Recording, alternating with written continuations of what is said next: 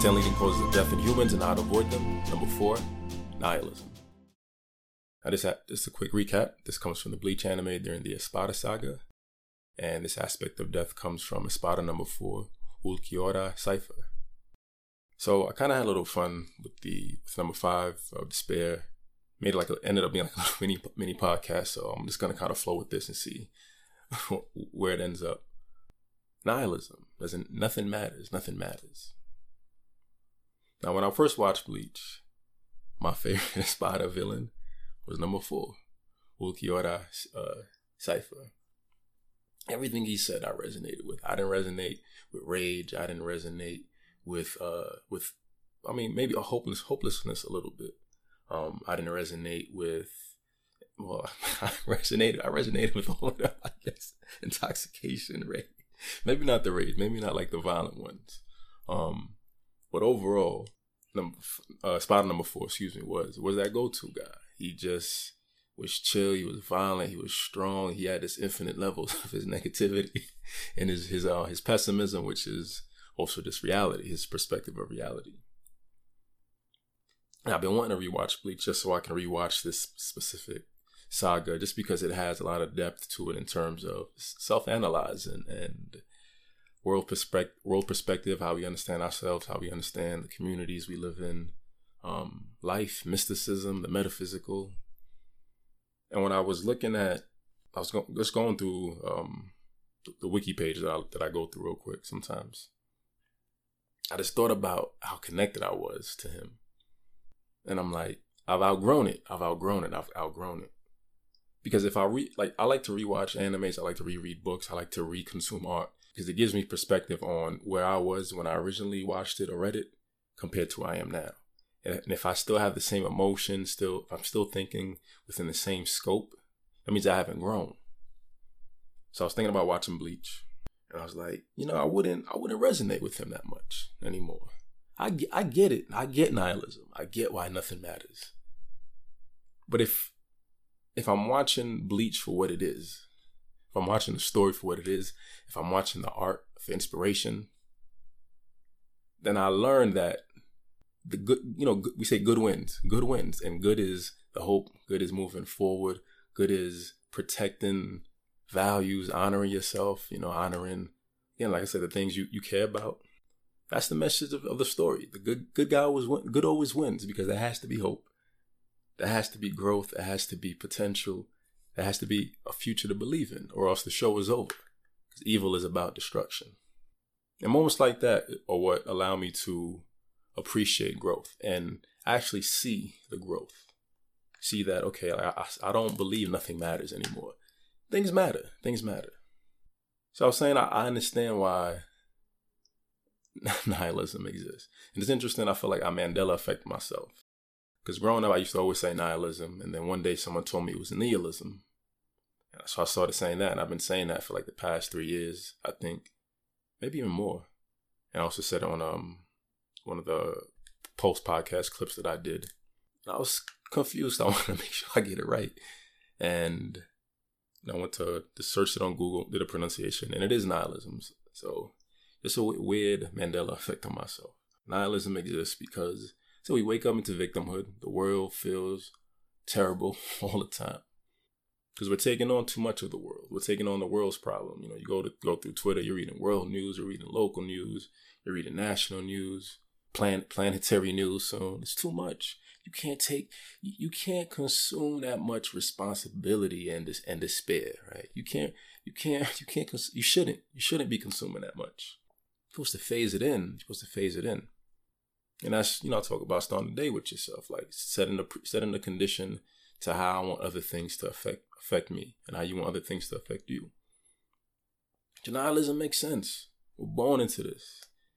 It's a lot. It's a lot to deal with. It's a lot to deal with all the time. We're taking on too much. Like that's the transition back. We're taking on too much. And I was thinking about the, the you know general definition of nihilism that believing that nothing matters. There is no intrinsic good, intrinsic bad. There's different types of nihilism, um, like objective, uh, morally nihilist, and all that. But there's no, I don't feel like there's a need to individualize them because they all end up being the sum, sum of it all. And the only thing that matters is how you practice, accepting that none of this matters if you're a nihilist. Saying nothing matters, what I realize, saying nothing matters is essentially saying that I don't matter. And it becomes that because everything is its own individual existence and being, right? Every blade of grass is its own separate existing being. Every snowflake is different. There are no exact clones of anything. And that relates to you. You're the individual. So if all the individual existence of all these things in the world don't matter, then why would you, the individual, matter? You, you self fulfill a prophecy. Nothing matters, therefore I don't matter. Because you haven't started with yourself. Like said, you haven't started with yourself. You haven't flipped the responsibility. You want everything to matter for you, right? You think you're own, you owe, you're owed that. I'm here. Why this don't matter? Why isn't this happening? Victim, victim, right? But you haven't realized that through no fault of your own, because you know you're conditioned. You're conditioned. You haven't rather you haven't unconditioned your, yourself. You haven't unconditioned yourself from seeing that you have to take the initial lead and fix what's relative to your world and your experience, right? The general belief is right. You know, you fix home. You fix home first. If home is good, then it's easier to outwardly be good elsewhere. The home, the foundation of where I live, whether I live by myself, whether I live with my wife, whether I live with my mother, whether I live with my kids. If home isn't good, everything external eventually fades out, right? Next, you know, I need I need work to be good. I need a good paying job. I need my the community I live in to be good. I want my state to be good. I want my country to be good. It has to bloom. Bloom it blooms right from the core, from the center. But you want to start with the you want the flower to be perfect already. You want the flower to exist. It can't exist yet. It's not time to bloom because the inner workings, the base, the core hasn't done what it needs to. It hasn't evolved yet. And your responsibility is to be that initial step of growth. Because then you make yourself mad and therefore there's no there's no reason to believe that nothing matters. Because you see that through your own work, through your own actions, you can create, you can give uh, value and meaning to everything and anything. That's what education is. That's what that's what knowledge is. Understanding information that exists throughout the world and our responsibility is to pass it on, share it, and help evolve that knowledge and information. Because we have to believe in hope. We have to believe in tomorrow. We have to believe in the next generation. It's not about you. It's not about you. In the moment, within your, uh, uh, you know, to talk about the 15 minutes of fame, this is your lifetime of fame. This is the only time you're going to exist within this realm and get to shine and yo, vibe out and be vibrant and lively. This is this is it. This is it. So take on your 15 minutes. Take on your lifetime of fame. Because you doing that gives hope to the next generation to do it. And we keep pushing it. We keep pushing it to the extreme till who knows what happens, right? You need hope to be to un, to uncondition from being a nihilist. But yet, if you aren't starting with yourself, it at least for me, it doesn't click. I mean, there are people who can focus. I mean, even, I mean, even people who who whose life work is focusing on supporting and loving and care about other people, it fulfills them. So they're still starting with themselves. Like, there's no true altruism, right? If it doesn't serve you on some type of, if it doesn't, if it doesn't honor you and serve you in some type of form, it's it's, it's pointless. You should you should only be doing things that you value. You should only be doing things that you care about, only doing things that you have decided to compromise on. The more you say no to yourself, the more you feel weakened, the more you feel bad and beat down by the thousands upon thousands of people you're going to meet throughout your life, the easier it is to believe that nothing matters. But I matter. I'm trying to matter, right? I matter on, on a physical level. I exist. I matter. I matter. I exist. I'm trying to matter on a mental level. That's the creativity. That's social media. That's the writing. Trying to stimulate people's mind frame to see that there's more than the physical. So that hopefully I, my life's work and energy supports the metaphysical, the spiritual, um, spiritual matter, which isn't matter, it's just energy. I want to be part of the bloom. I want to be part of it. You don't have to remember me. That's not the point. It's not about me. It's not about my ego. It's about the work that I did. The Pulse Podcast is brought to you by the Black Excellence Shop.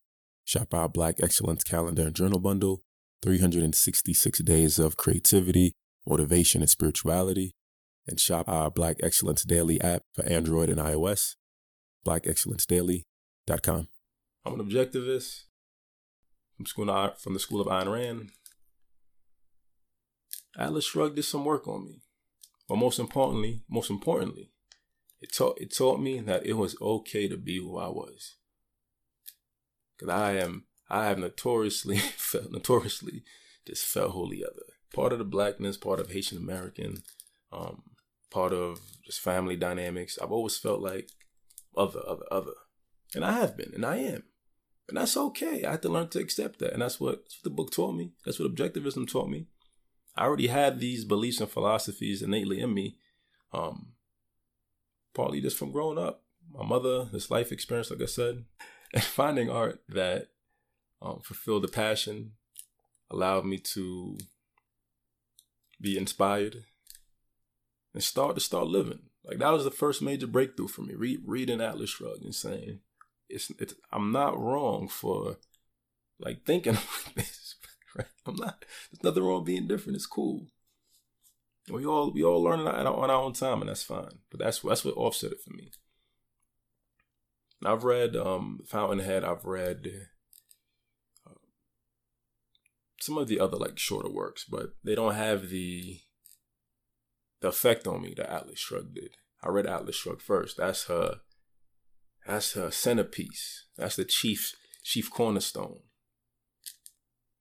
I didn't need the the build up. I needed the I, like I need the bloom. I needed the bloom. I need the hard hitting work, the thousand page piece of art. That's what I need to wake up sometimes, and that's what I, when I say I need that raw energy. I can't low low vibrational energy doesn't change me. I already I already lived through that. I, know I know how to co I coexist with that. The high energy changes me. I need it to be above me so I can reach to obtain it, and that's what it's supposed to be. And that's that, that, that was it. That was the onset. That was the onset, and it gave me hope. Just reading that piece of art gave me hope. So overall, like I know what objectivism is. I understand who Ayn Rand is, but I don't cater to her philosophy. Her philosophy isn't my philosophy. I've individualized my philosophy because my life experience is not her life experience. That's the point of philosophy. That's the point of evolving the human experience. She hoped that her work would inspire people. She knows she can't you can't control how it inspires people but the base root of the hope that you create inspires. And that's what's supposed to matter.